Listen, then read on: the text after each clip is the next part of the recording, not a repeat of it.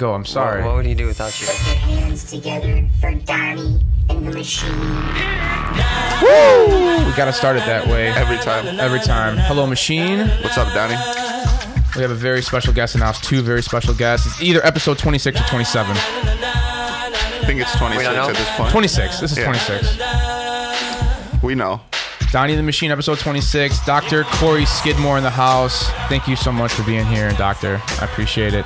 Um, I'm just going to give a quick rundown on what you do. You're a clinical psychologist specializing with working in children, teenagers, adults, uh, and I'm super happy to have you in here. Thanks. It's great to be here. I appreciate it. Um, so a little background on Dr. Kori and I. Uh, Dr. Kori, you were one of my clients back starting in 2010, 2011. We used to work Yep. out together. Yes. Right, starting out um, the day bright and early, 5 a.m., 6 a.m., going to work Right, out two, right. three times a week.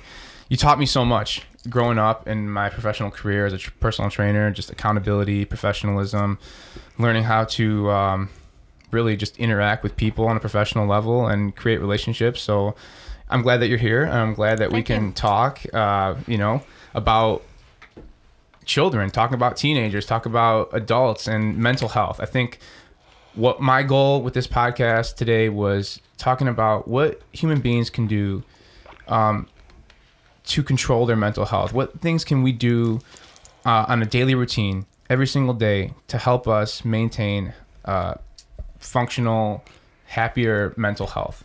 So, um, Uh, can I? yeah, no, go ahead. All right, just to just to fine tune a little bit Yeah. because I um, make a distinction between control and influence. So I don't know that I would want to lead people to believe that they could have complete control over their mental health in the same way that we don't have complete control over our physical health, For sure. but we have a lot of influence. Absolutely. And so, even if you have a psychiatric disorder, um, uh, genetically, uh, you you got an anxiety disorder or schizophrenia or mm-hmm. bipolar disorder. Those are serious things that can be passed on in families, just like Absolutely. asthma, arthritis. Absolutely. You don't have total control over that. Right. But what you do in your day to day life has a huge influence. Absolutely. So I would say, what can we do to have more influence in a positive way about around mental health? Absolutely. And I think the medium of, of a podcast, too, talking about these things is a good way to influence people on that level, right? Talk about what works for other people, especially if they're in, you know, a health field or a fitness field. Um, you know, people like yourself. What are things that we can do in our day to day that are helping us that we can talk about to help people out there that might be struggling with things that they can do day to day to help them mentally? Right. right? Um, we have another person in the house today, Zach DeJulio, best friend, one of my Oh, best man. friends in the world. Good to see you. Thank you. Uh, you are a uh, a nurse working in. Um, well, just tell me, tell me what you do. Uh, I work in a uh, post. I work in a nursing home on a post-acute rehab floor.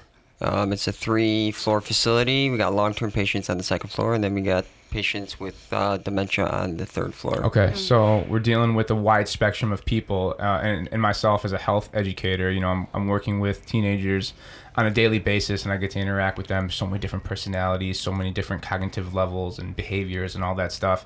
I think between the three of us here, I think we can have a nice conversation on, you know, what we can do day to day to, you know, acknowledge some weak points and and, and maybe benefit. Uh, ourselves in everyday lives, right? Um, so first thing I want to talk about, Kori. So we worked out together, right? Right. working out is super beneficial um, for physical health and obviously mental health too. Talk about um, when we were working out. Obviously, I, and I hope it benefited you. Talk to me a little bit about pers- personally what it did for you to uh, you know start your day on a positive note when we used to work out together. I know um, you were the first trainer that I ever had, and I've only had two. Right. Uh, and when I was um, coming to train with you, the main reason that I did it is I needed accountability Absolutely. because I had fallen out of my exercise habit and had moved from Chicago into Oak Park and was living by myself. Um, and I knew from the past the best time for me to work out was in the morning, but I just was not getting myself there. And so I had the money. And I don't, I was thinking about this. I do not remember how I ended up with you as a trainer. Yeah, I don't know. Because just- there's a lot of them at FFC. serendipitous. Absolutely. Yeah. And uh, But it worked. It clicked. totally clicked. Yeah.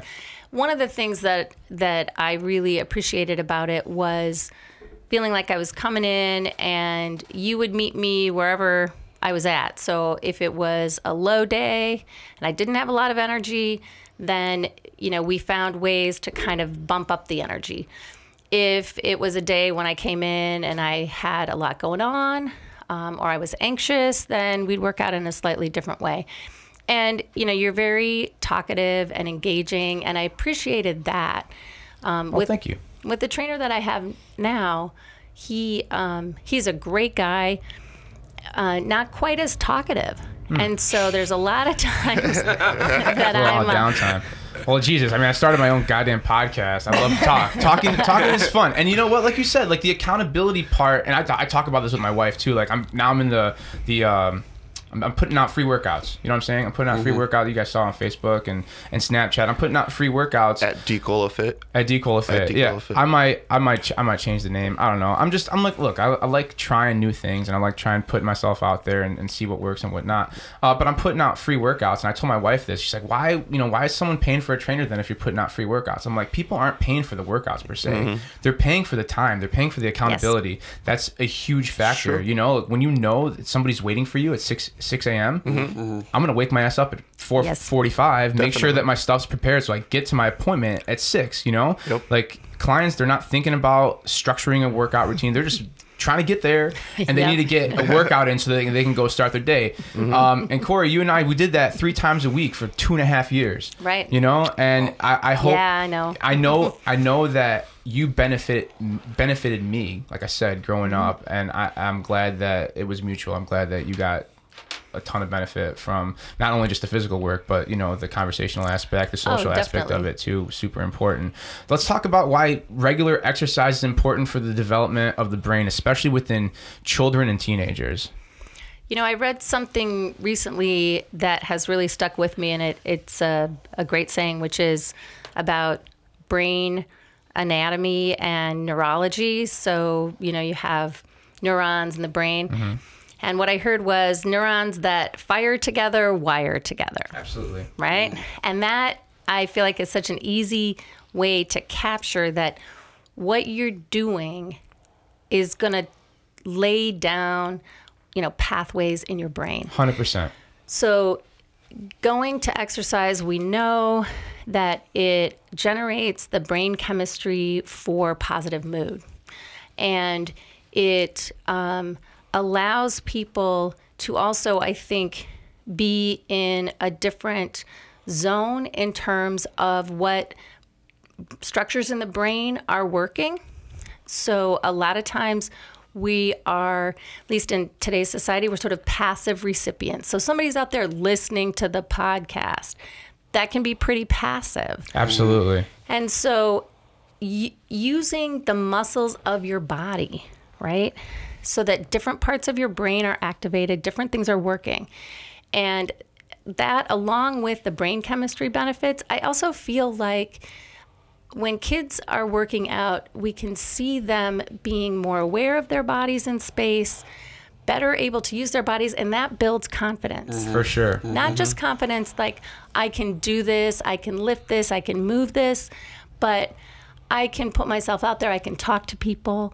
Um, It I, builds momentum. yes, And momentum that Absolutely. can be, you know, driven off of and kind of like ride the wave of that motion. Not only uh, the aspect of getting to the gym and working out, but understanding and knowing that you can put yourself through some physical work ethic and conquer it regularly. You know, two, three, four times a week, whether that's weight training, whether that's running, sprinting, agility, plyos, yoga, you know, all those things are a physical struggle that you need to overcome and eventually well every time you overcome that you benefit yourself physically and mentally i think you know and like you said that neuron synapse connection that firing i mean it's it's clinically proven and science is out there you look at a brain that's exercising every day is firing way more than one of those brains that is more sedentary right.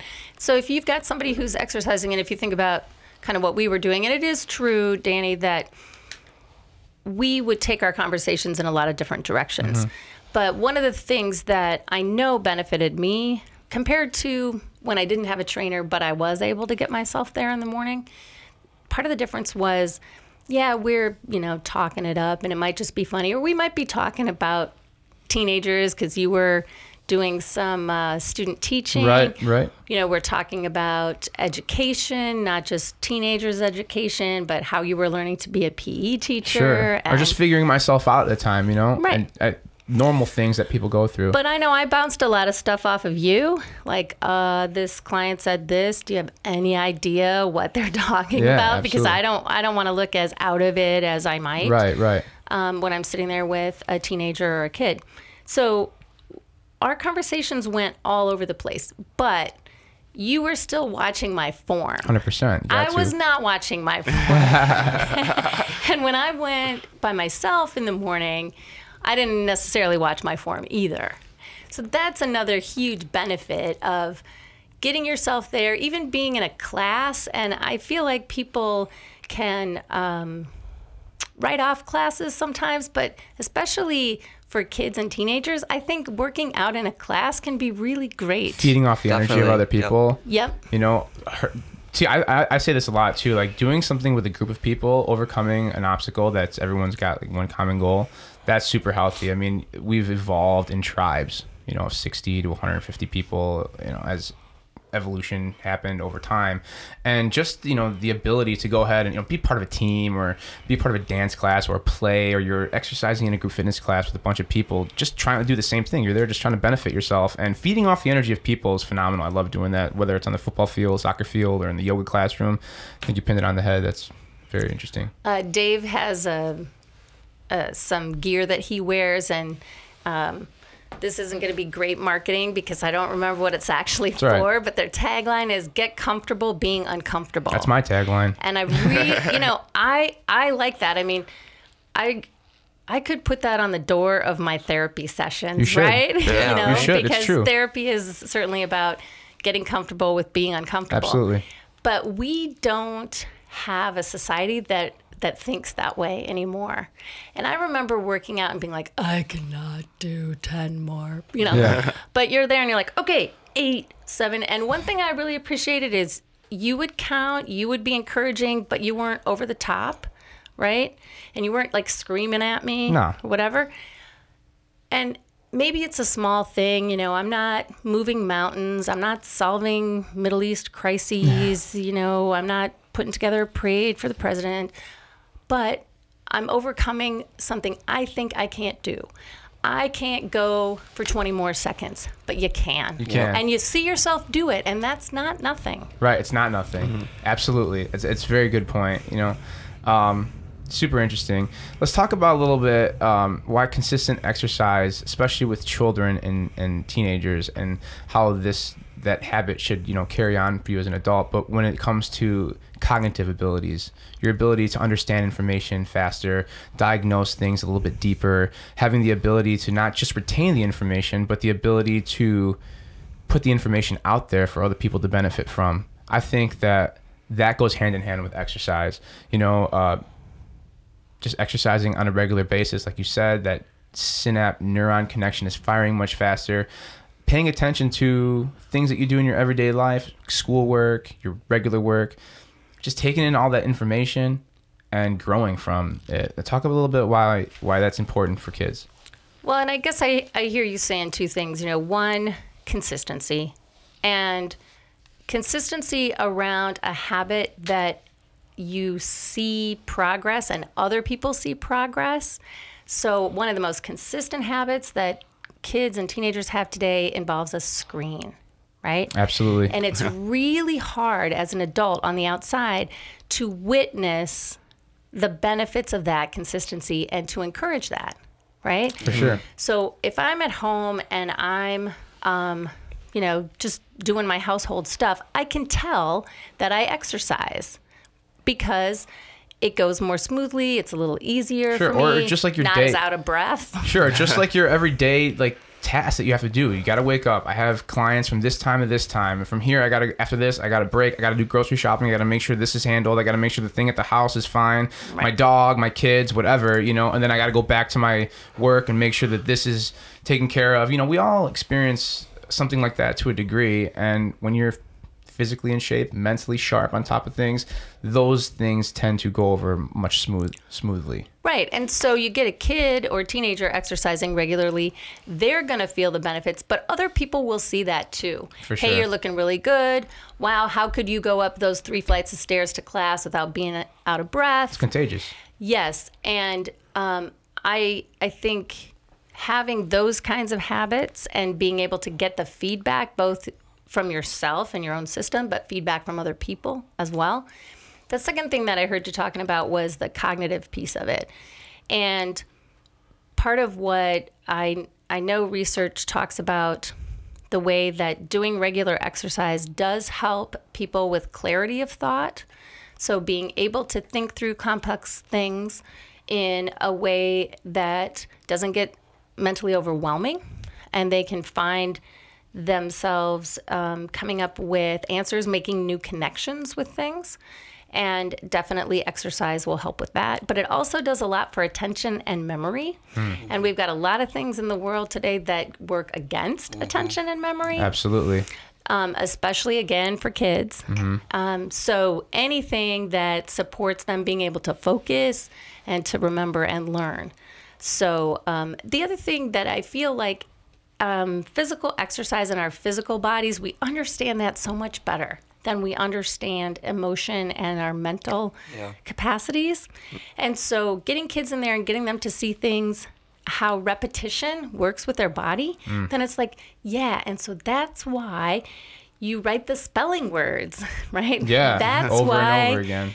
Every time you start a new year they review right it's like i'm why can i rattle off the symptoms of adhd because i've been over them thousands Right. of times Why can I give you a workout so easily? Because I've been doing this now Right. for uh, 12 years. It Right. comes second nature. Right. We so are creatures of habit. exactly so then it's not like we're brilliant i mean No. I, I think we are brilliant but it, that's not it it's just that we've done it so many times sure. And kids hate repetition. I mean who who doesn't right? But you have to understand the value of it. For sure. For sure. Well, the school system, you know, we can argue that it's broken and it has its flaws and you know it's a, it's a system that's been in place for hundreds of years and it's old right? It was made for making factory workers follow the rules be disciplined. It totally throws out the whole creative aspect. Now things are changing little by little but it takes time to move things from the way things used to go or how they're kind of going now into a new direction and get people on board at scale. Right. You know? Right. um, unfortunately we, we see some negative ramica- ramifications with kids as far as like motivation and Right. ability to express creativity. I mean some there's there's trust me i mean i run into kids all the time and there are some great kids in this next generation i'm telling you. I, we're going to be in good hands and i'm optimistic. I'm an optimist right? Um, but there are some things that are publicized negatively and over the top. So that gets me into my next thing, and I do want to talk about sleep and the benefits of sleep. But we can go right into technology and how technology nowadays uh, affects mental health. Can I can I piggyback on? Please, something? please, please. I, I, I'm, you're saying that so we kind of have to exercise our brains just like we have to exercise our physical, you know, body. So people who are retired, how would you suggest for them to keep their mental health in check? Trying- How do you exercise their brains? I'll let the doctor take this one. What do I, what do I know? you know um, Because I, f- I feel like people who are retired, they just they fall into a routine. They wake up, they eat, maybe go to the store, come home, eat, and you know it's just over and over and over. You over. know, and and. Kori, before I get your expertise, I I I looked at this and I watched this happen uh, from a personal standpoint. Once my grandparents uh, they retired uh, at 65. My grandfather was a retired barber. He retired at 65 and didn't want to do a damn thing. The second he retired, he wanted to stay home. He was eating a carbohydrate-rich diet. He was not very He's- active, He's Italian. right? He was not very active. I think that's just from their generation. Yep, their absolutely. For sure, Yep. for sure, for sure, one hundred percent. Um, so a combination of that, not being active, um, I watched my both my grandparents deteriorate mentally from Yep. dementia Yep. and Alzheimer's. I watched it happen. So, it, Zach, you bring up a great point. How can people who are retired figure out ways to stimulate their brain and physically stimulate themselves too? Mm-hmm. You know, how can we do? How I mean, how can they do that? You know, I've got some hope that we're going to be, as a society in the United States at least, moving away from our concept of retirement, which your grandparents did. I Yeah. s- I, see that with um, my grandparents as well. Not so much um, yet with my dad, although he retired, which is retire, which takes us to like do nothing. Right. Right. No Right. agenda, no schedule. Right. And it's about not doing job your job, you're not working. And that if you're not working, then you're just relaxing. And that's not healthy. It's not. I go 10 days on vacation. I'm like, I need to get back to my routine. Right. so certainly if, you know, if retired people would start um, bumping up their exercise habit, but I would say the biggest thing, and I, I can imagine how hard it will be at retirement, but is to be motivated to learn something new. Sure. Do something different. Get yourself out of that comfort zone. Right. And don't take, yeah, get comfortable being uncomfortable. Mm-hmm. Don't take it as great. I'm going to lounge around and do all the things I already know how to do that I love to do. Plenty of time for that.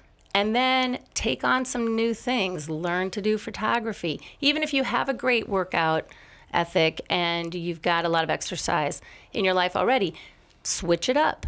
Do something else. Um, travel Ooh, Yeah. right? Big. Yes. It's a big world out there. You know, the official research would say if you want to try to stave off dementia and Alzheimer's, to do mental puzzles, Sudoku, the crossword, stuff like that. Sure. Um, and part of that is because you learn stuff. yeah. And you have to take what you have learned and use it in a different way. So that would be the other thing. I think you see happily retired or senior citizen people, even if we get past retirement, now now you're just old. Um, but if you're out there and you're with kids, like that Keeps I, you young. Yeah, I believe that for me, and uh, I'm not all that old, but the job that I do keeps me constantly feeling like, wow, I, I have no idea what's going on. right? And then I have to learn something. Yeah. Absolutely. Right. Absolutely. You know, I think this idea of retirement, 65 years old or whatever it is, put in 30 years at your job and then collect a check and do nothing and not be a product of the, you know, working for the man, so to speak. But generation have, has changed. Information has changed you know like 50 years old is the new 35 and, six, and 65 uh, if you take care of yourself at 65 you can still be working. I work with a Mm-hmm. guy who's a retired teacher who is still working in the school and he's taking on things from 7 o'clock in the morning to 8 o'clock at night doing tutoring doing after school activities working with kids one-on-one going to their house. I'm like dude what you, he's like, you, you know, I'm like, you work so much in your life. What are you doing now? He's like, ah, you know, you retire so that you can work some more. That's what, that's what he says to me. Yeah. And I'm like, God bless you. Right. God bless you. I'm glad to be working with a guy like you, man. You're awesome. Well, my dad retired, and I, I loved his attitude, which is um, I'm done working for somebody the way they want me to work, and I'm finally going to have a chance to do the job I want to do. And what he wants to do is repair small engines. That's right? awesome. So that's what he's doing. I'm like, Dad, That's you need to get into go karts because snow blowers are going to be. You know, they don't do that in Florida.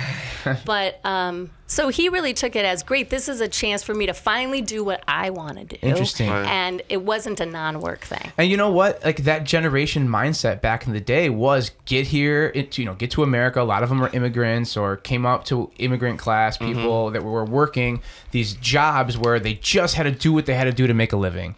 Right nowadays, we have the luxury, and kids today really have the luxury of figuring out what they want to do because their parents mo- mostly established that work, that path for them. Not everybody, not everybody, but a lot of kids they have the luxury of their parents already establishing the path for them. Now they can really dig into themselves and figure out what lights them on fire, what they're passionate about, and go and do that. Put themselves out there. Don't be afraid to fail at shit. Put, I mean, like today, you know, I, I- I'm I'm throwing free workouts out there. I got my first. Uh, message from somebody was like hey man it's just not my thing to look at you working out i appreciate it if you didn't do that i'm like hey rudy Wow, don't really? yeah i'm like I'm, I, I don't even know this guy which is fine i mean get, your opinion is is you know obviously everyone's entitled to their own opinion i messaged Have him you back tried animation? You can, yeah, right. I told him I was like, just don't look at it then, Rudy. if it's my not your thing, that's cool. I really would have thought that's somebody you knew or something. no, this guy I didn't even know. Uh, whatever. I mean, Wow, I don't want to watch you work. Out. but here's the Why thing. Why are you on my Don't page? look it. because of because of There's those options. because of those types of comments i think people in general are hesitant to go out there and do what lights them on fire because of that negative feedback they're oh. going to get from strangers or their mother or their father or their significant other or whatever There's a lot Right, of trolls out there, but- man. They will just I say, destroy you. I say, does- make like Taylor Swift, Yeah. shake it off, and, it off. and do it, do your thing. Why does someone else's opinion matter? And aren't there, s- you know, when we t- think about trolls, our point with this guy is why are you on this page then? There are so many options. Are there some people out, and I'm, I'm asking, are there some people out there that seem like the only reason they're out there is to land someplace Yes. and It's- criticize? Sure, and judge. People love that negative energy. People feed typically off of it. typically Right. it's because i mean if you look at this objectively or object, objectively it's not really objectively but if you look at it a lot of times it comes from a place of their own insecurity their Yeah. own problems right they have to ridicule somebody else because they're too afraid to put their own stuff out there Listen, we're all human beings we're all Mm-hmm. more alike than we are different we all feel the same thing so to speak you know Right. a different degree but everyone feels insecurity everyone feels stresses anxieties to a certain extent it's about really how you handle those types of things and what you're willing to do to bounce back from Okay, but you got to be self aware about that too, oh, because Oh, yeah. let's take these trolls and back to our question of how do you support positive mental health. Some people are are doing a lot of things deliberately to keep their mental health right where it is, and that may not be a positive place. Mm. no i mean that's comf- that's being comfortable right, Right, it's right. it's straying out So you're saying comfort not zone. posting something in case someone gives me negative feedback, in Right. case someone doesn't like it. They Right. don't do it. I'm just not gonna do it. I have a good idea. I don't want to do it. Right. Because someone might not like it, and Yeah. I might it might Right. bring make me me feel bad it might yeah, make it me might cry bring me down. Yeah. right. Or instead of putting my own stuff out there, I'm just going to go around and criticize. yeah. And maybe that is from my own insecurities, but I'm not really going to be aware of that. I'm just going to think like I'm providing a service and I've got a I've got a super concise mind. I can just like cut through the mm-hmm. crap and see where they need to fix things. Yeah. Right? And that's sorry, that's what I'm doing. And that's not supporting them in positive mental health, but they're not necessarily trying to have a positive mental health. They're happy with what they have, which is my role is to cut other people down. And I am feeding on and replicating and maintaining negative energy within myself. absolutely And that part is hard. yeah. Um, and it's know- unhealthy Oh, yeah. unhealthy and sometimes that can be contagious to other people too Oh, know? yeah, absolutely. Weird. Uh, so let's talk a little bit about the technology side and how social media could be positive or be- or negative to uh, specifically children and teenagers. Because I think earlier and earlier nowadays, kids are getting cell phones. They're getting exposed to Snapchat. They're getting exposed to Facebook and Twitter and Instagram and all this type of stuff where they're subject to some sort of shaming, possible shaming, and that could have some sort of negative effect on their psyche, their personality development, um, they the way they change and think about things as they grow. Right, this stuff is, I mean, it's it's in front of their faces all the time. Right. You know what I mean? Right. So what do you what do you have to say about social media and all that stuff? I mean, is it addict? Do you think it's addicting? Do you think that kids are getting you know high levels of dopamine and serotonin in certain levels of their brain when they're checking their likes and who's commenting on what status or their picture? You look really good here, honey. Thank you so much. You know, like, I mean, I- I- everybody wants to I mean, have that reconfirming factor that oh what you're doing is good and all that right but for a younger kid who's developing how can that be negative or positive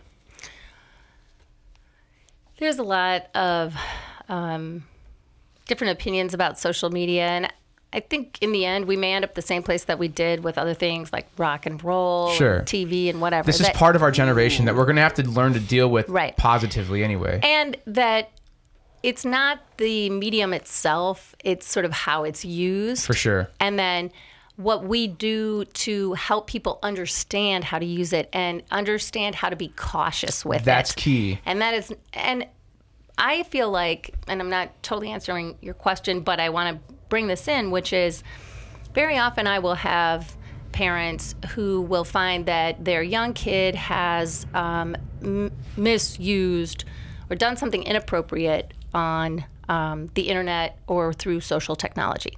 So it might be they participated in bullying somebody over text messages or Snapchat, or it might be that they went on pornography, right? And the general response is remove the device for a period of time. So, okay, you're going to lose your phone for the next month, right? And then in that month, they do like nothing, right? Parents don't do anything about it, and then they give it back.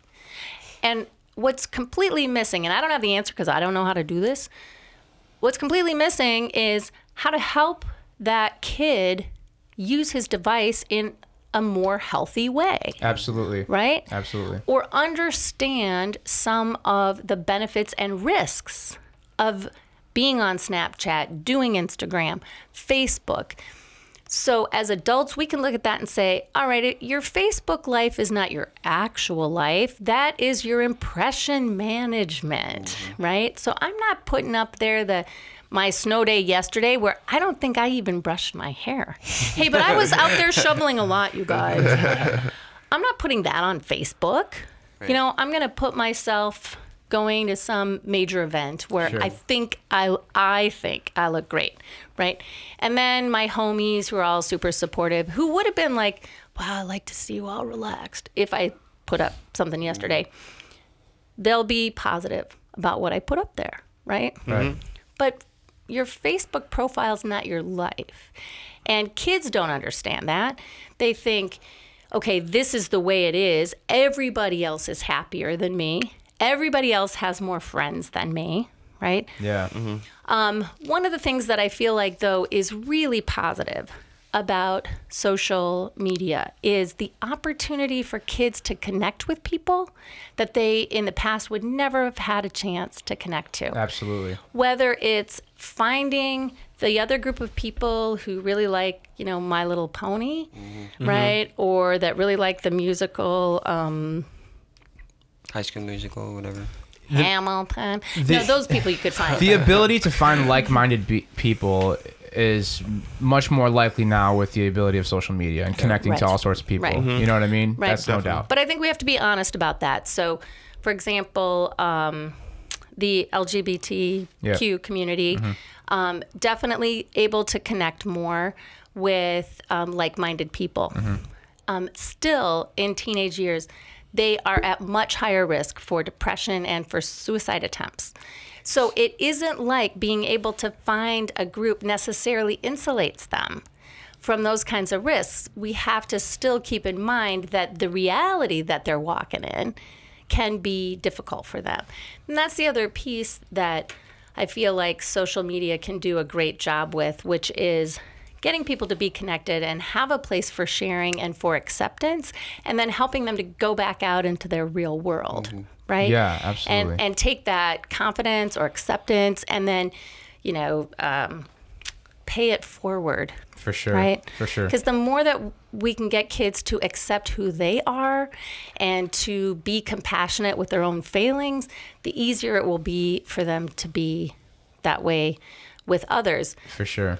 Part of what I know we grow out of, and I keep being confronted by this when I'm with teenagers and kids, is how much they think about what other people think about them I talk about this regularly. and I and I'm like, you know, don't take this the wrong way, but they're not thinking about you, Yeah. right? Mm-hmm. They're thinking about what you're thinking about them, It's true. right?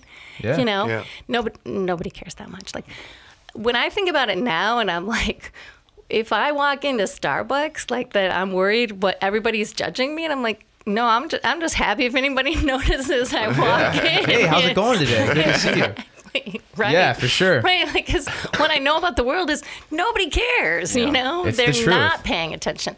But we can't get away from that developmental piece, and it's crippling for kids. Yeah. They won't do things. They won't take risks, and they they have a real bias of feeling that they're being judged negatively. Yeah. So that's the other thing that I'll point out is like, okay, so everyone's looking at you, and do you think that maybe oh, let's just say 50 50, right? Half the people are like, damn, she looks good.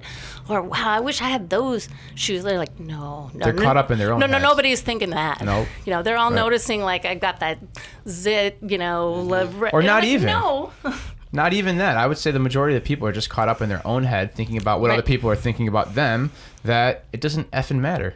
Right. It doesn't effing matter. And I, I tell my kids all the time, like I, I do this. It's ironic because my eighth period, it's hilarious. Um, just to kind of you know calm them down, I always line them up outside the classroom door before they all walk in all crazy because eighth period is time to go home after this period, all that. I line them up outside the door. I'm like, you guys know what time it is, right? And I go hashtag, and everyone says disconnect.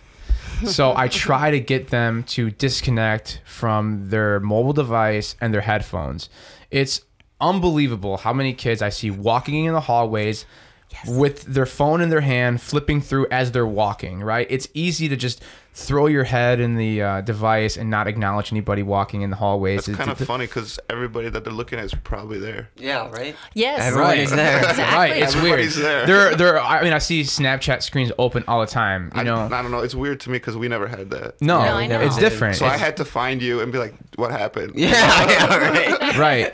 So like, you know, they're all sucked in their phones, especially when they're walking in the hallways. It kind of annoys me. It's just an easy way to it's a cop out to like, you know, acknowledge people in the yeah. Hallway and look at them eye to eye because that's that's intimidating. No one wants to do that. So anyway, I, I, I tell them hashtag disconnect and you know, I try my Great. best to get them to put their phone away and then let's let's take a look at the agenda on the board and w- what we got to do today, what we're talking about and uh, let's let's you know disconnect for a second and, and, and like i say I, technology is great we, we're moving in a direction where we have the world's information in our pocket you uh-huh. know and it, it provides a ton of benefit. We can learn so much if it's used in the right way. But i think as adults as role models as influencers we got to teach the disciplines of how to use the phone and when it's appropriate to use it and when it's not. So in the classroom when we're doing some projects or we're all working together to hurdle and jump over an obstacle or figure out a way to put away put, put together this presentation.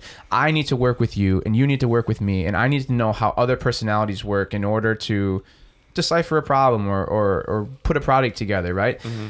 We got to make sure that we don't have our cell phones around for that you know? And then when it's when we're done with what we got to do and we need to reference something yeah use your cell phone. Go back to it. Use it as a tool not as something that's a default for you to just kind of okay let me just see my likes you know? And, and everyone's guilty of it. I'm not saying Oh, yeah. uh, you know Yeah. we're perfect at this. It's just something that needs to be acknowledged. It is something that needs to be worked on especially with with children. I get really annoyed when i see like 10 year olds 12 year olds at a family dinner glued Yes. to their phone. Yeah.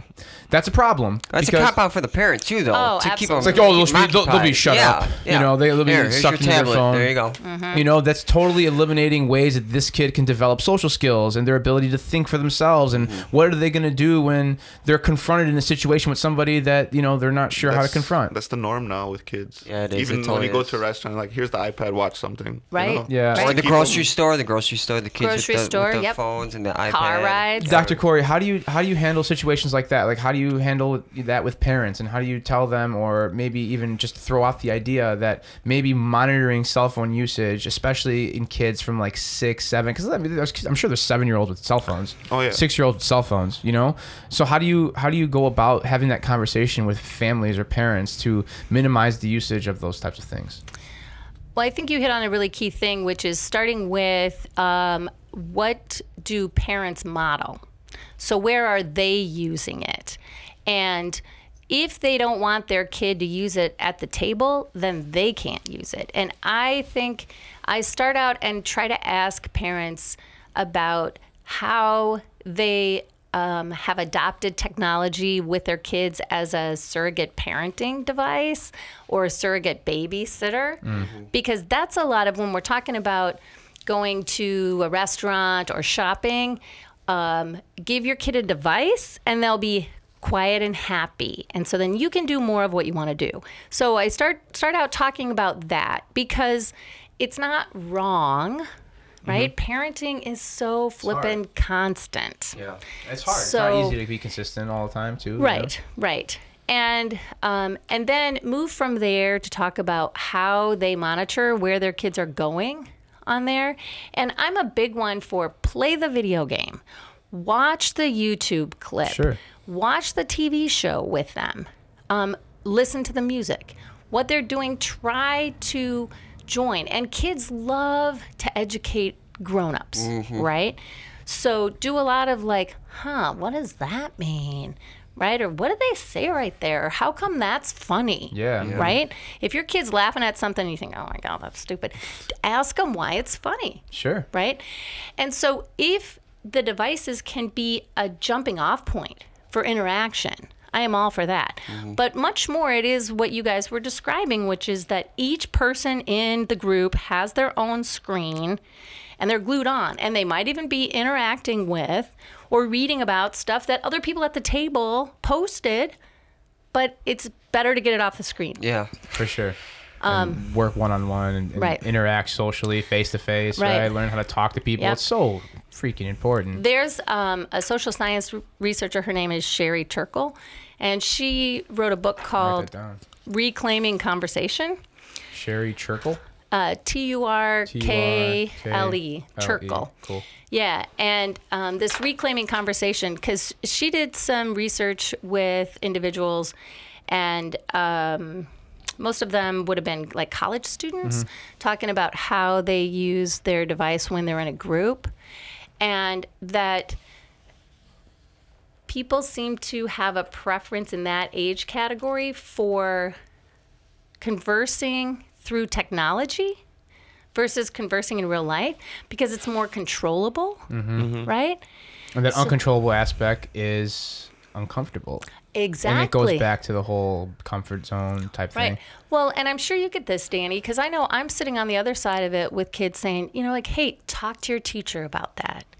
Um, why, why don't you just, you know, after class, just stop and, you know, ask your teacher about it. Oh, no, I'll send them an email. Yeah. Oh, Right? even adults, they they love the email. Even if the building is small, they love Yeah. to send the, the email as opposed to walking down the office. and say, Let me go show my face to this person. Right. Yeah, I haven't really talked to them that much and say, hey, how's it going? I want to talk to you about a student. The email is the easier way to go, but it's Yeah. it's the same way as a kid Uh-huh. just getting sucked into the phone as they walk down the hallway. They I don't think want it's to. just kids. It's all of us. We would prefer to text than to make the phone call. Sure. Or I find myself being in there, you know, okay, I- so I think I'm, I'm going to beneficial. Cancel, right? So yesterday snow day, right? And and maybe maybe I'm good enough some of my people would have come. I doubt it. But whatever the case, I'm I'm the boss, so I got to cancel, right?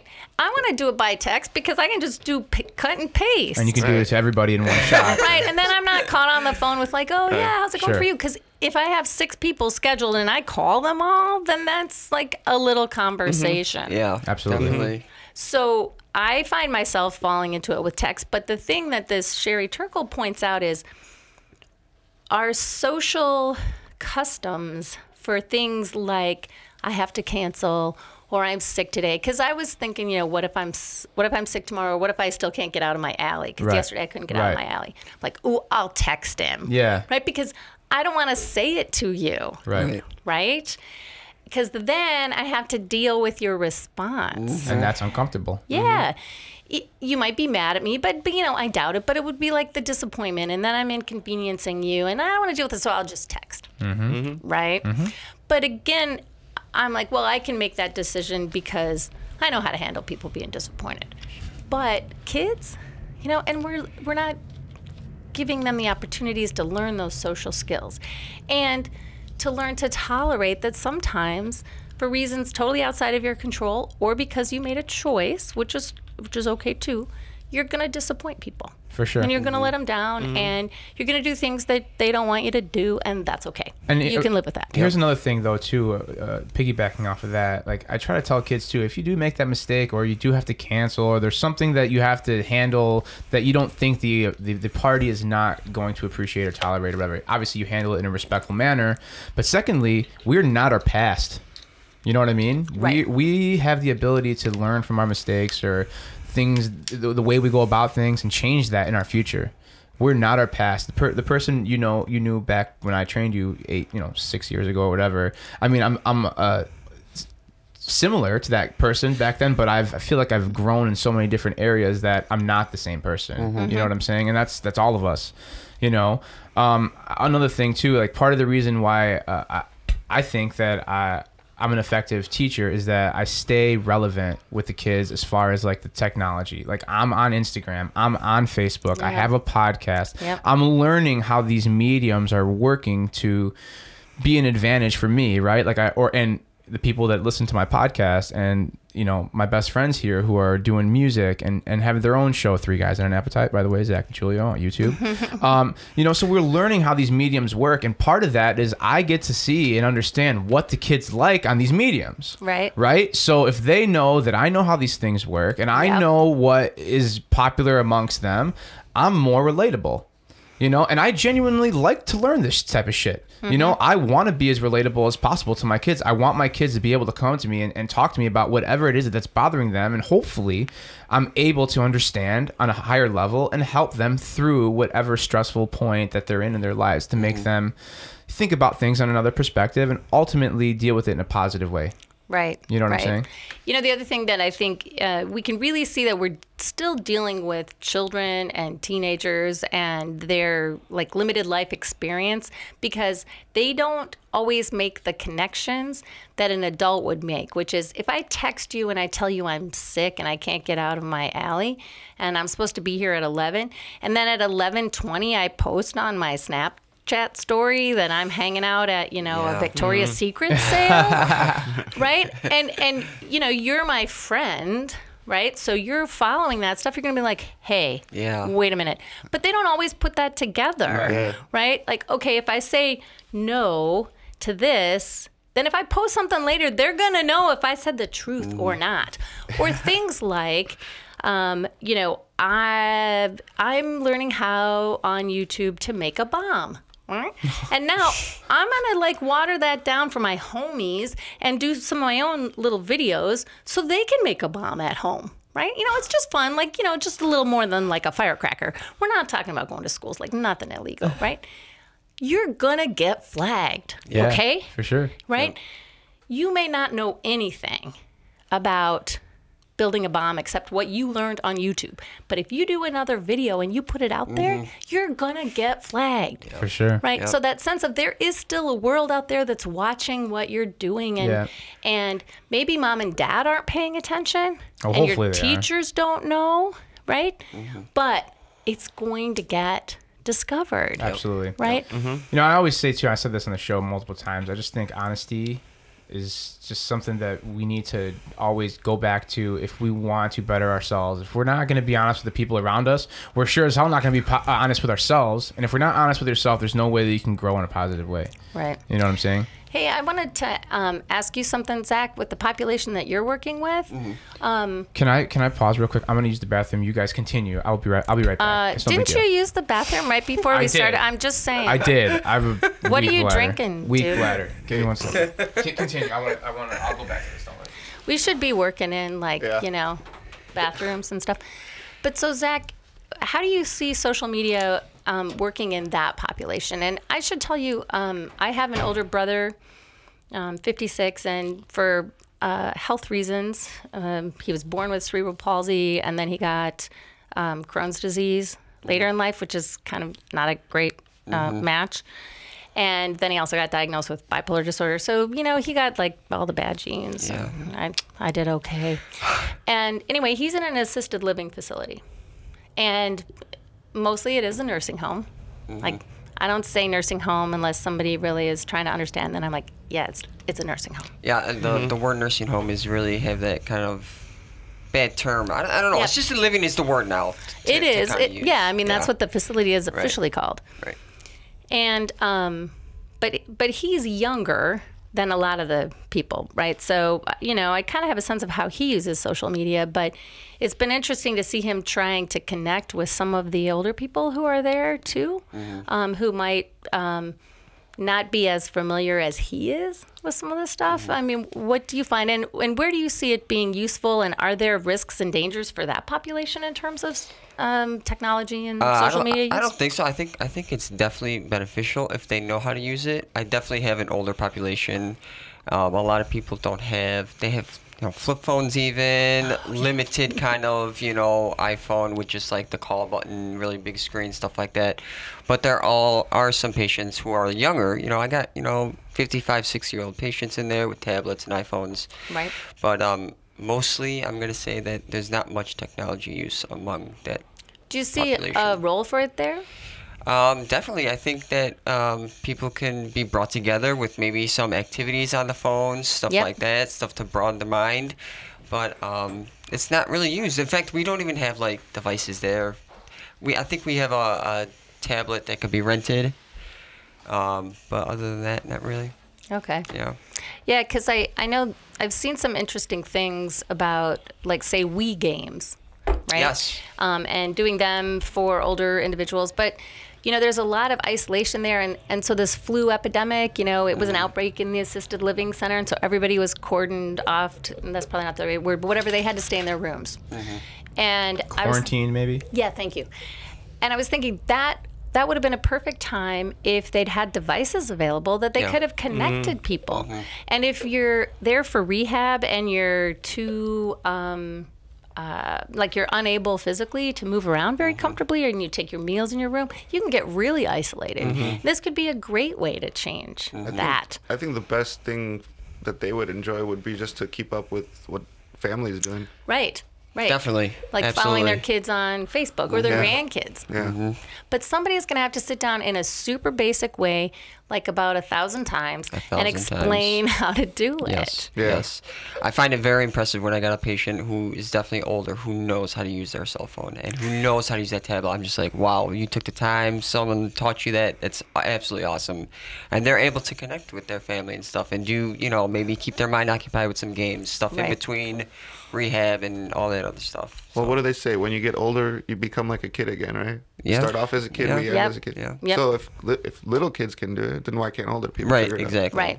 Very interesting. A lot of people just turn it off. They're just like, no, I can't do that. I- I Yeah, don't right, know." right. Yeah, it's too much It's for too me. much. Well, it goes it's back- Yeah, it's too much. it goes back to the the uncomfortability factor. Right. It's like it's something that you're not used to, and I don't want to take the time to learn that shit because it's not me. Right. I want to I want to transition. I want to talk about two things that are super important. First thing is sleep and mental health. It's overlooked.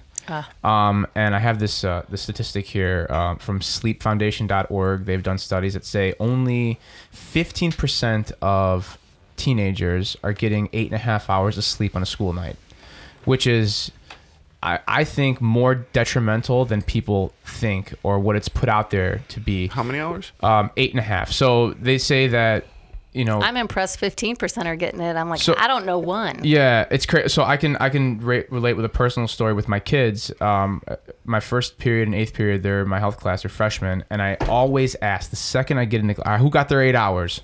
Who got their eight hours? The first thing, the first thing I say, well, hey, how's it going? And disconnect hashtag disconnect. Who got their eight hours? Let's talk about it. Hands up. Let's go. Three, four mm. kids out of the 25 out of the 30 kids are raising their hand which to me is wild because they're at that stage the real stage right where they're very vulnerable they're developing their frontal lobe is just completely adapting to their environments their habits what they you know how they go about things right and that's how they develop right over time that's how they develop the personality and you know their ability to make decisions and how to battle adversity and handle stressful situations right um, when they're not functioning optimally, right? When they're not recuperated or recovered 100%, there can be some negative ramifications, doctor. What do you think about that? Yeah, I really feel like all of us are not respecting sleep as much as we should. Not, not at all. Yep. Sabri, and, the and the- machine. Not at all. the connection it has with everything with learning, memory, attention, mood, physical self, um, ability to eat healthy, right? That's another thing I want to talk about is nutrition, and we're going to talk about that in a little bit. But let's So- keep going with the sleep thing. all of it, um, if you've had enough sleep, all of those things are helpful. Part of it is, I think, we are a society that has found a way around the natural sleep cycles because we have electric lighting. Mm-hmm. So if you've ever gone camping, you know, sun comes up, you wake up, sun goes down, it's over. That's called the circadian rhythm, and I do want to talk a little bit about that and how important it is to be on that rhythm and how human beings we naturally we wake up with the sun and we want to go to bed when the sun goes down. It's super important for longevity, for your metabolism or any sort of uh, just staying away, your lowers your risk of any sort of metabolic disease, obesity, heart disease, diabetes, all that stuff. If you stick to that rhythm where you're going to bed at the same time every day, you're waking up at the same time every day, it does a lot for all those things, like you were saying earlier. Right. And, um, you know, I love the hashtag disconnect or hashtag unplug. It's really, Unplug. I'm gonna do that. really hard to do. It is. And um, we've trained our brains to sort of, you know, be at this like I'm constantly I can I can multitask everything. When right? really we can't. Which really we can't, but um, so many people believe that. Yeah. And then all of a sudden you're supposed to like boom go to sleep, right? And um, your brain doesn't necessarily, in terms of brain activity, it doesn't necessarily say like I'm tired. S- As soon as your body would say it. Right. So if you're just keeping your brain busy, like you're sitting on the couch like me last night, I'm watching Stephen Colbert, and you know I got uh, some game going on my um, tablet, and you know I'm kind of doing sort of a little bit of a texting conversation with a friend, and I'm not recognizing I'm tired, right? My body's tired. I'm ready to go to bed, but I can sit there for another hour and do all of those mental things. Um, it's really tough with kids, and I think this goes back to some things about our education system. You know, it's it's still set up schedule wise like we're an agrarian society for sure. and we're not so we don't we don't need kids to have summers off because they're in the fields we don't need them to be off at 2 p.m so they can go finish the chores or something like no and um, we have research about teenage sleep which says they need to sleep later in the morning Interesting. that's their circadian rhythm and only one uh, as so you're saying as so the school day starts too early? way too early Really? Interesting. way too Coming from a doctor here. All right. All right. Well, and um, you know, and and that's well known, but the forces at play to try to change that are massive Of course. because we're talking about busing schedules, we're talking about teacher schedules, we're talking about after school jobs, we're talking about sports. Parents' jobs, their Right. obligations. all of that.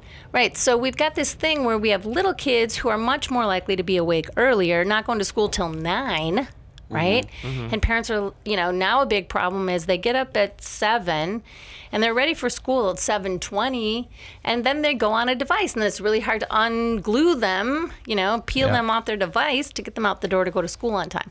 Then you've got these poor um, high schoolers. I know one um, suburban high school, and it starts before 7 a.m. Before 7 a.m. Really? Well, only like about 10 minutes, but still, Wow. that is Yeah, way. If you're starting at six, they start at 6:50. wow. Wow. I mean, I was That la- wrong. Last year I was at a high school in Gage Park and we started at 7:45. And What that time did we start? That was rough. We eight. Eight. I thought it was like seven, like twenty-five or something like that. When we were freshmen, it was uh, eight fifteen, I think. And but when we became sophomores, the next class needed uh, more credits to graduate. We we got an extra period in the day. We had to start at seven forty-five. Did and, we? Yeah. yeah. We got, out, my, we got a 310 or something like that. I had a math class my first We, class. we started off with eight periods, no then they added nine periods. So Maine Township, uh, they just transferred over, and, and uh, this is for Maine South. I don't know about um, I don't know about Maine East or Maine West, but they transferred to a block schedule system now. oh. Oh, did they? Yeah, they're doing Same block scheduling, or they're they're maybe shifting that in the next year. So I don't know if they started it this year, but I know that they're in talks about block scheduling, and you know, there's pros and cons to block scheduling. Right, I don't right. want to I don't want to get into that part no, of no, it. no, Um, but you know, Because see how complicated it gets when we're just talking about how do we help people get more sleep. And adults, if we go back to, you know, modeling, modeling, modeling. Adults do not model good sleep habits. I don't have a good sleep habit. And um and it's really tough to know um how to change that for yourself and then to validate that for yourself, let alone to validate it for kids like, hey, wow, you look super well rested today. Who says that? Yeah. Right? We'll say, oh, you look really tired. they do say that a Right. lot. But we don't say, and then you go, uh, my parents would always say, nothing good happens after midnight. I'm like, but nothing fun happens till 10. you know? So Yeah, true. it's true. Kinda true. It's interesting. That is true. It's interesting to think Oh my about. god. Um, you know, look, as somebody personally, somebody who's uh, always took a look and, and made an effort to get in bed at, at the right time every every day. Listen, I, I fall asleep and my body tells me, "Hey, dude, it's time to go to bed." And I've I've stayed consistent with that ever since I was a kid. You know, and especially going into my 18, 19 year old uh, life when I was personal training, I'd have clients early in the morning. So I would always wake up at five in the morning, and I knew for a fact I was not going to get up at five in the morning if I was up till 11 or 12 Yeah. o'clock. There was just no way of that happening. So Right. I took my, my career seriously. I wanted to learn the, the ropes and really be the best I could in my field, whether it was personal training or being a high school teacher and just adapting and learning. I made sure that I was getting eight hours. Right. And I can tell you that cognitively, physics, physically, you know, it, it pays off. It pays off. You know, you're Really able does. to go, Yep. you're able to go ungodly amount of hours like you know from 5 a.m to 10 p.m sometimes when after a long day of teaching doing behind the wheel driver's ed coaching coming here to podcast and recording a song we don't get done until you know 10 o'clock sometimes and i get i get home i go to bed whatever and i, I, I wake up with seven and a half eight hours and then i do it all over again and another thing that's very complementary to this is eating habits. Another thing I want to talk about, um, nutrition, and and something that I've really developed uh, uh, a, uh passion for is learning how what foods um, work with my body well and what doesn't work well. You know, um, the sugar epidemic. Everything has sugar in it now, and a lot of times, you know, growing up, you remember that food pyramid Yep. right? 65% of your daily caloric intake should come from carbohydrates. That was was was taught, you know, bread, cereal, pasta, rice, right? Um get that bagel, the orange juice in the morning, right? We think it, we think it's healthy. We think it's healthy, but That's how we were taught. what do we It is well, what we were taught. And and why why is it? Why was it like that for generations learning this? We we thought that saturated fat and unsaturated fat was the demon, was the devil, was the cause of heart disease and diabetes and uh, obesity and all that stuff. When in all reality, it was the overconsumption of sugar, and that was due to scientists being bribed in the 1950s, saying that you know unsaturated, unsaturated saturated fat was the cause of all this, and sugar wasn't. But the science is fairly clear, but it's not mainstream really. There's a lot of people that still Right. demonize saturated and unsaturated fat and eat carbohydrates thinking it's no problem. Yep. Well, You know? What do you have to say about I don't know the carb the carb thing. Like let's say bread. As far as bread, when it comes from immigrants or people who came from a little bit poorer countries, sometimes that's all they had to eat. Absolutely. So now they they can't eat a meal without bread. Oh, like absolutely. Soup and everything. Like where's my piece That's of my bread? dad, You know, yep. I hate it. I ca- I Sure. but And you know what? Some people have uh, an ability to burn off Yeah. refined carbohydrate faster than others. Some people can't, right? Uh, Right. Some people are more insulin sensitive. Some people are less insulin sensitive, which means that they require more insulin to kind of like uh, level off your blood sugar levels as white starchy carbohydrate basically instantaneously turns into sugar in your bloodstream, right? And we need that insulin to kind of balance out our blood sugar levels, right? But what happens is if we keep ingesting refined carbohydrate, we feel more hungry, we feel groggy, um, we get that crash around three, four o'clock. We want to nap, right? It's not We're- good for your gut. It's not. Oh, and and another thing is is right. biome. is gut biome Yep. and how Mm-hmm. that plays a role mentally. You you're saying like you know exercise, sleep, it has a, a, a great effect on our mood, right? Uh, let's talk about the gut bacteria and the large intestine and what they need to feel good and the connection it has with the with the, the brain. Are you familiar with this? Not a lot, except um, I can tell you a super interesting fact. So, uh, serotonin is the name of the n- neurotransmitter in the brain that is uh, one of the main ones responsible for mood. Right. And so, feel good drug, basically. right. So, uh, on dopamine. SSRI is another word for an antidepressant. It's selective serotonin reuptake inhibitor. Mm-hmm. You have serotonin receptor sites in your gut. Mm-hmm. And I feel like to me, that was such an eye opener about the way that gastrointestinal issues impact on mood. Mm-hmm. So if I've got a kid, a little kid who's constantly misbehaving, right, and seems kind of um, hyperactive, I'm going to ask about their diet and I'm going to ask about their um, avoiding, particularly constipation Interesting. because those things really can contribute to mood and behavior issues. Also, also autoimmune diseases too. Right? Yep. Right. Um, so how do we keep that gut bacteria healthy? Well, I don't. I, I don't know. I'm gonna answer it. He's gonna answer Don't his worry, question. I got it. DC's here. Well, Answer your question. Listen, Does he do that a lot? First of all, I'm not a, a a clinical scientist. I don't do research in the lab. I only know what I've read, what I've learned from videos, from podcasts, and things that I've applied to myself and clients and what have you. But vegetables, fiber, fibrous greens, we can't digest that, but it is food for our large intestine. It's food for our gut bacteria. And you said we have those serotonin receptors in our gut bacteria. And when our gut bacteria is fed and is happy, that's a direct correlation with our mood and our energy levels and how happy we are, how sad we are, our ability to um, handle stress and you know stressful situations and anxiety and all that stuff. So if we're getting uh, oh, fermented foods, Greek yogurt, kombucha, kimchi, things like that, that keeps our gut bacteria super happy and healthy.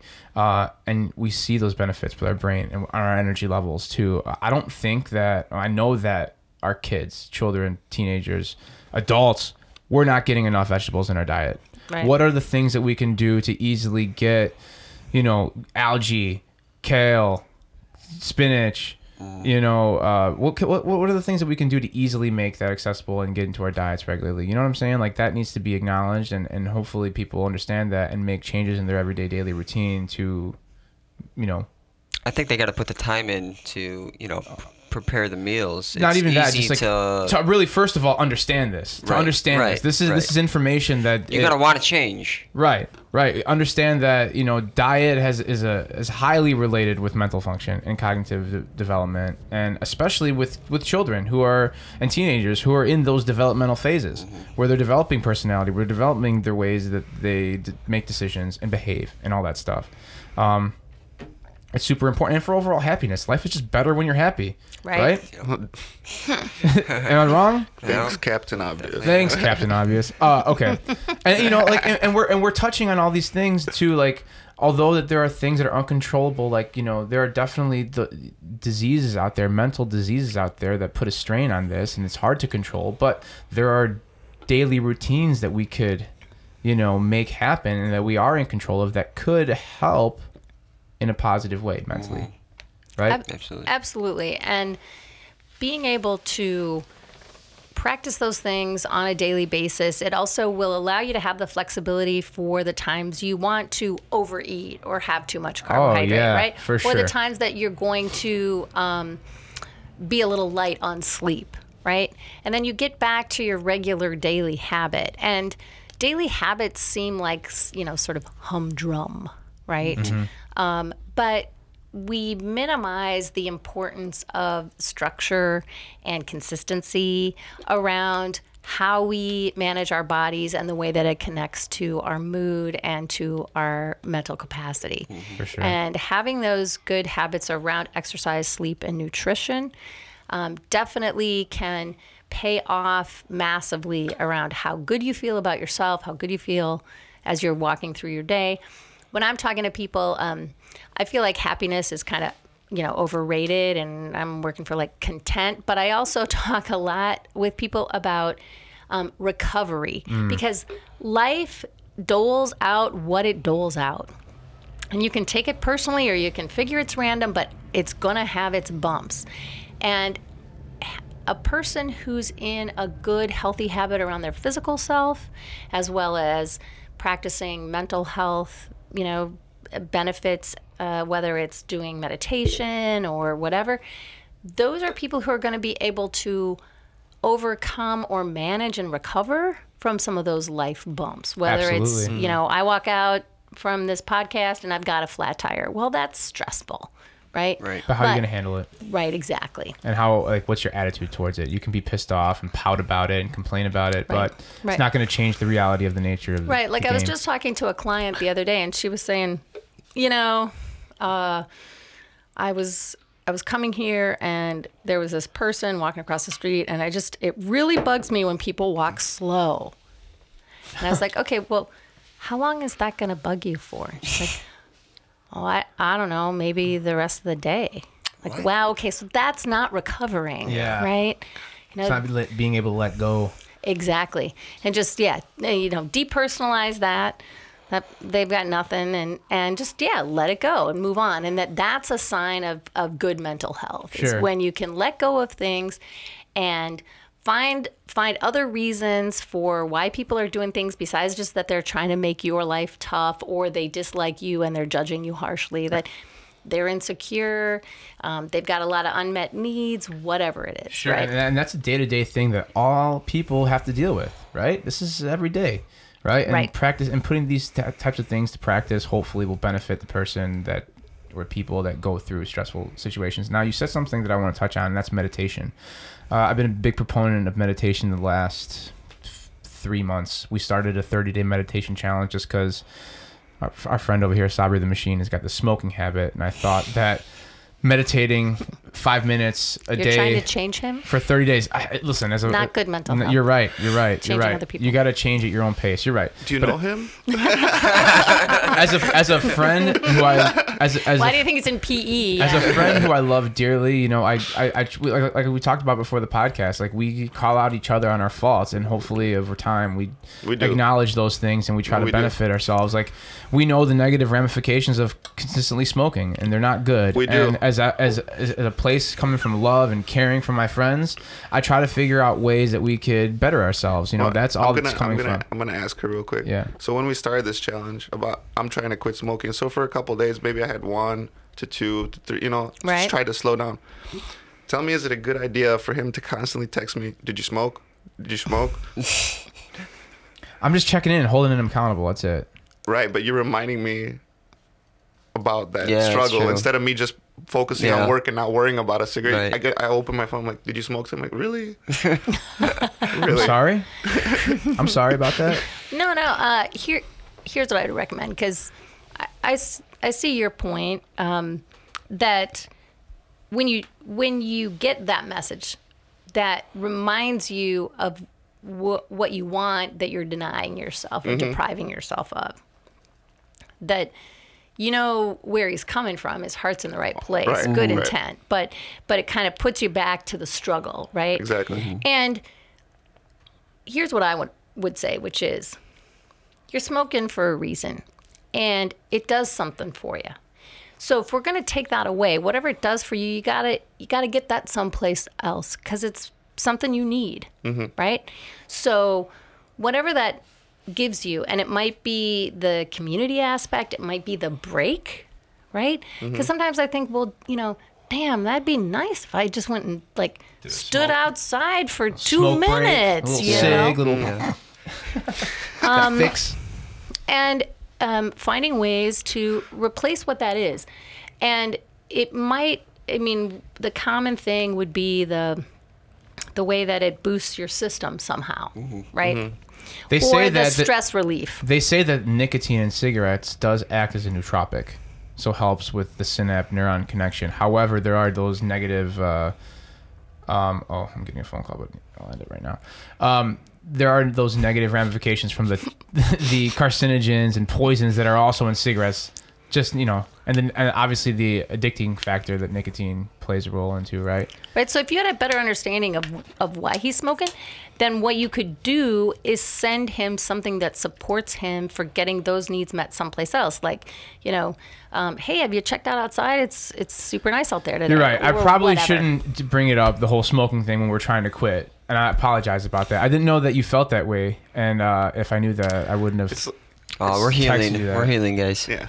I'm so sorry about that. But like I, the I'm glad I was here. thank you. But like the the practice of meditation, the whole like focusing on the inhale, uh, focusing on your exhale, the softening of your body, the whole like mental aspect of the the focusing of the breath is like that bicep curl for your brain.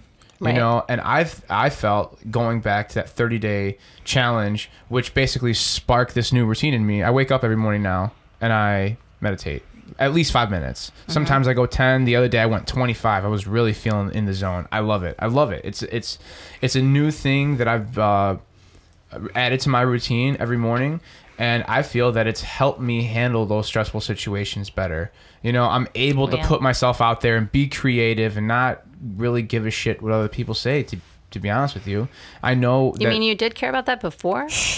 i think it's something that we have to struggle with on a daily basis. Right. And, and you know, it's not Yep. that I put it oh, to bed altogether. It's something that I struggle with on a day to day thing. I think all human beings do. I Yep. think we all do to a certain extent. And I think that, you know, along with the meditation and the sleeping eight hours and the exercise and the nutrition and the camaraderie, the, the, the, the relationship I have with my friends, the podcast, the creating of music, the putting myself out there, these are all aspects in my life that help me cope with the bullshit that we deal with on a day to day thing, whether that's the snow or you know a late payment on this right. or wh- wh- a flat tire in my car the problems at work or whatever whatever it is that people deal with on a regular on a basis. I feel like meditation for me has been a, has been great. It is Person- great. it's been It is personally great. it's been great. And i and i've been intertwining it with my kids too. We do meditation thursday. We take five minutes ten minutes to to do this practice. And there's are there are studies out there and jen can Camusher and I talked about this in our podcast episode 22. You can go back to it, people. Um, that deans and and people that are giving out or disciplinary deans that are giving out suspensions or detentions, they're doing meditation with those kids as opposed to just sitting there doing nothing and Ah, you're that's punished. cool. That's you know, great. they're they're doing this meditation to hopefully spark some sort of positive benefit and get the kid going in the right direction. I think it's brilliant, and I think this is something that we're going to see going into the future more and more because mindset is everything. If you have your you know your ability to control your mind in, in certain situations, the sky's the limit. You know, motivational factors occur, your creativity just jumps up, your ability to talk to people, and just go into what fires you up. You know. Um, meditation is an an amazing thing, and um, the benefits that come from it, you, you just you don't have to be digging too far below the surface to come up with a lot of research that says good things that come from meditation. One of the things that I think when I think about meditation, I think, okay, this is a discipline. It right? is. And being mindful is a lifestyle. It's not an activity. Nope. It's not like a, a perspective or a frame of mind you adopt. It's it's a way you try to move through the world, right? So like a life philosophy kind of thing. Yeah. I think meditation can be overwhelming for people because they uh, so many people would say, "Well, I can't do it." For sure. Right? So we have these preconceived notions about what it is, and there's a um, an author. Well, she's a researcher at Stanford University. Her name's Kelly McGonigal, and she's done a book called The Neuroscience of Change. And the there's another book on the willpower uh, instinct, something like that. Anyway, Kelly she, McGonigal. Yep, she talks about she talks about um, meditation, and that if you are quote unquote bad at meditation, that's great for training your self control. 100%. That the purpose of meditation is to get people to start paying attention to where their mind is going, and then mm-hmm. bring it back to something else mm-hmm. That's right. right? And bringing it back with compassion and non judgment, right? Just like you would take a one year old, like, no, we're not going to play with the electrical outlet. Let's play over here, Yeah. right? However many times you need to do it. That, that- redirecting. That redirection. Yeah. So when people say, "Oh, well, I can't do that because I can't empty my mind," no problem, right? It's it's not necessarily that what's beneficial is that you sit around with your mind being blank. It's that you're paying attention. And it's a practice. Yes, and that you're bringing it back to your breath, and then you're you're getting centered on something that is a natural process like breathing. Yeah, Right? it's what it's the one thing that makes us live, or it's the one thing that brings us to life. Really, our breath. You know, uh, it's very interesting. Go, go ahead. Uh, one thing I was going to say about sleep too that I think uh, is uh, relating to meditation as well, which is that these are things that we're just beginning to really understand. Right. Right. But if you think about the physical body, most organs have a way of clearing their systems, right? So stomachs have, you know, the intestines and then, you know, you rid your body of waste. Right, Right? And lungs you breathe out, mm-hmm. right? Your brain doesn't have any way of doing that. So what's what's the like, you know, picking up the garbage, mm. right? It's sleep. Yeah. So you got to have sleep in order for your brain to like get rid of the garbage. For sure. Right? That's its system for cleaning itself out. It's if you don't do that so enough, true. then you get super crowded.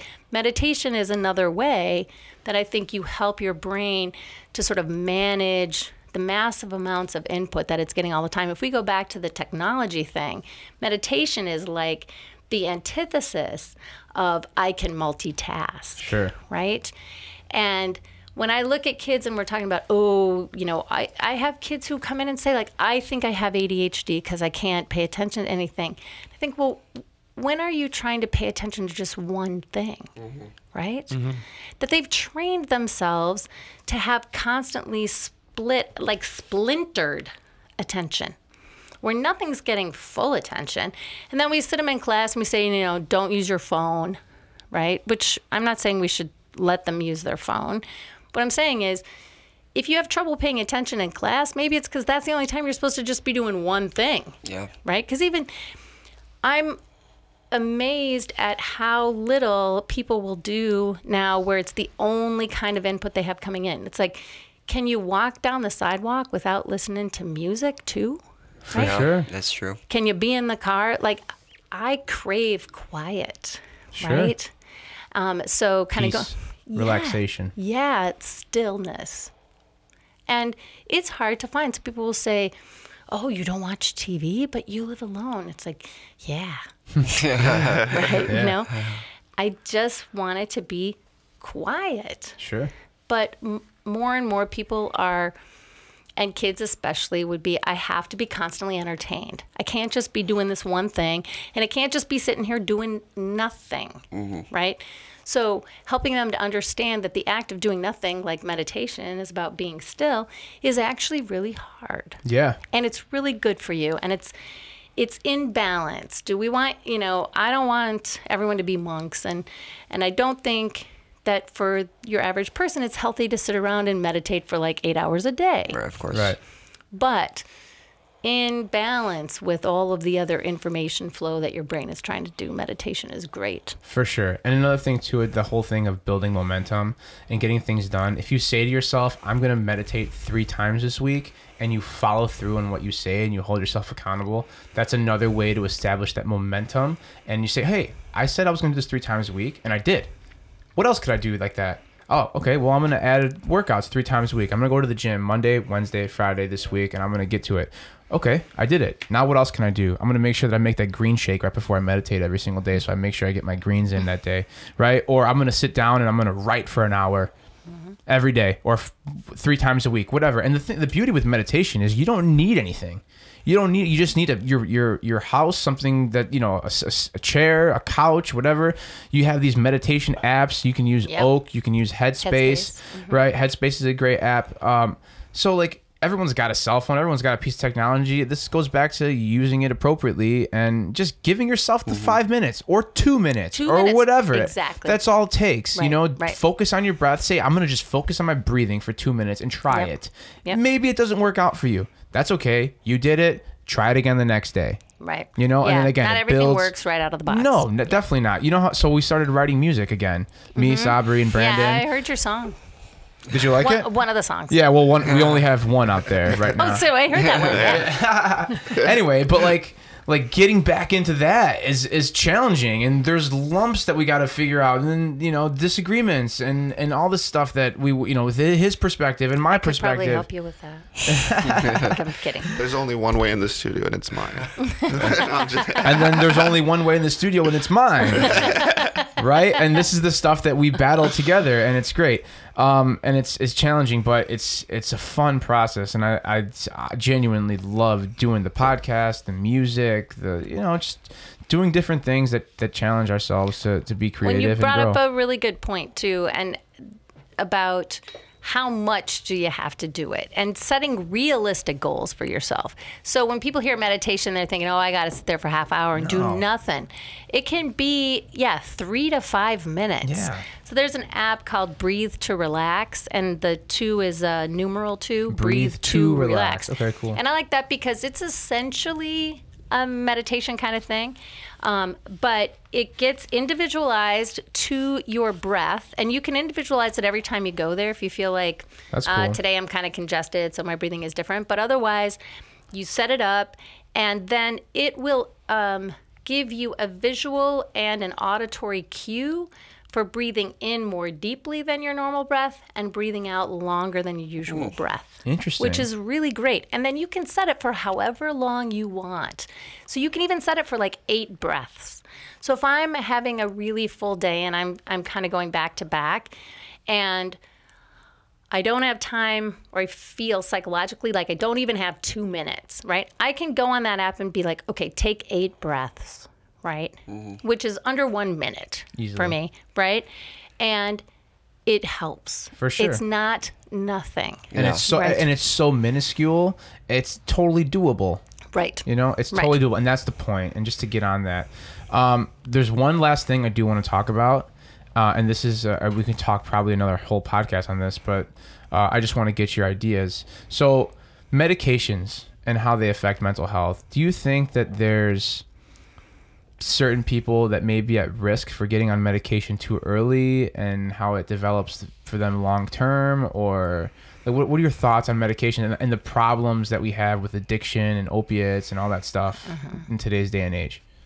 Well, I mean, medications is a it's a really broad term. It is, it is, and, So and it, you're helps a ton of people for right, sure. right. So are you asking me about like psychiatric medications? yeah, Okay. Um, or even or even like medication people get for pain that they become addicted to. right. You know, Right. because that's a that's a problem too. Oh, that's yeah, that's a huge problem, and some of it just goes back to um, our level of difficulty tolerating discomfort, and our assumption that life being okay means we're happy, pain free, and hassle free. And whatever ways that we can get that done, we- we will do. Right. So, you know, me having to do stuff I don't want to do and being stressed and feeling a little like maybe this is out of my league, like those are negatives. Like, well, you know, maybe maybe not actually. Maybe those are things that are good for us in balance. Right, Right. right. No, I, you don't want your whole life like that. But I think um, if we're talking about medications for psychiatric conditions, let's say, you know, we could take a hot one like ADHD being diagnosed in kids and they're being given stimulant medication, right? That's it's real. It's happening. Oh yeah, and um, it, can that be beneficial? Yes. If we go back to neurons that fire together, wire together. So if you've got a kid erratically out there, right? Um, they've got a lot of neurons firing together, wiring together that are not going to be adaptive for them, right? So medication can help with that. And then we get some neural pathways laid down that are useful and that help them, right? no medication, I would say this even for pain medications, medications are not going to fix it. They're a tool. Right. And all these other things that we've been talking about are crucial.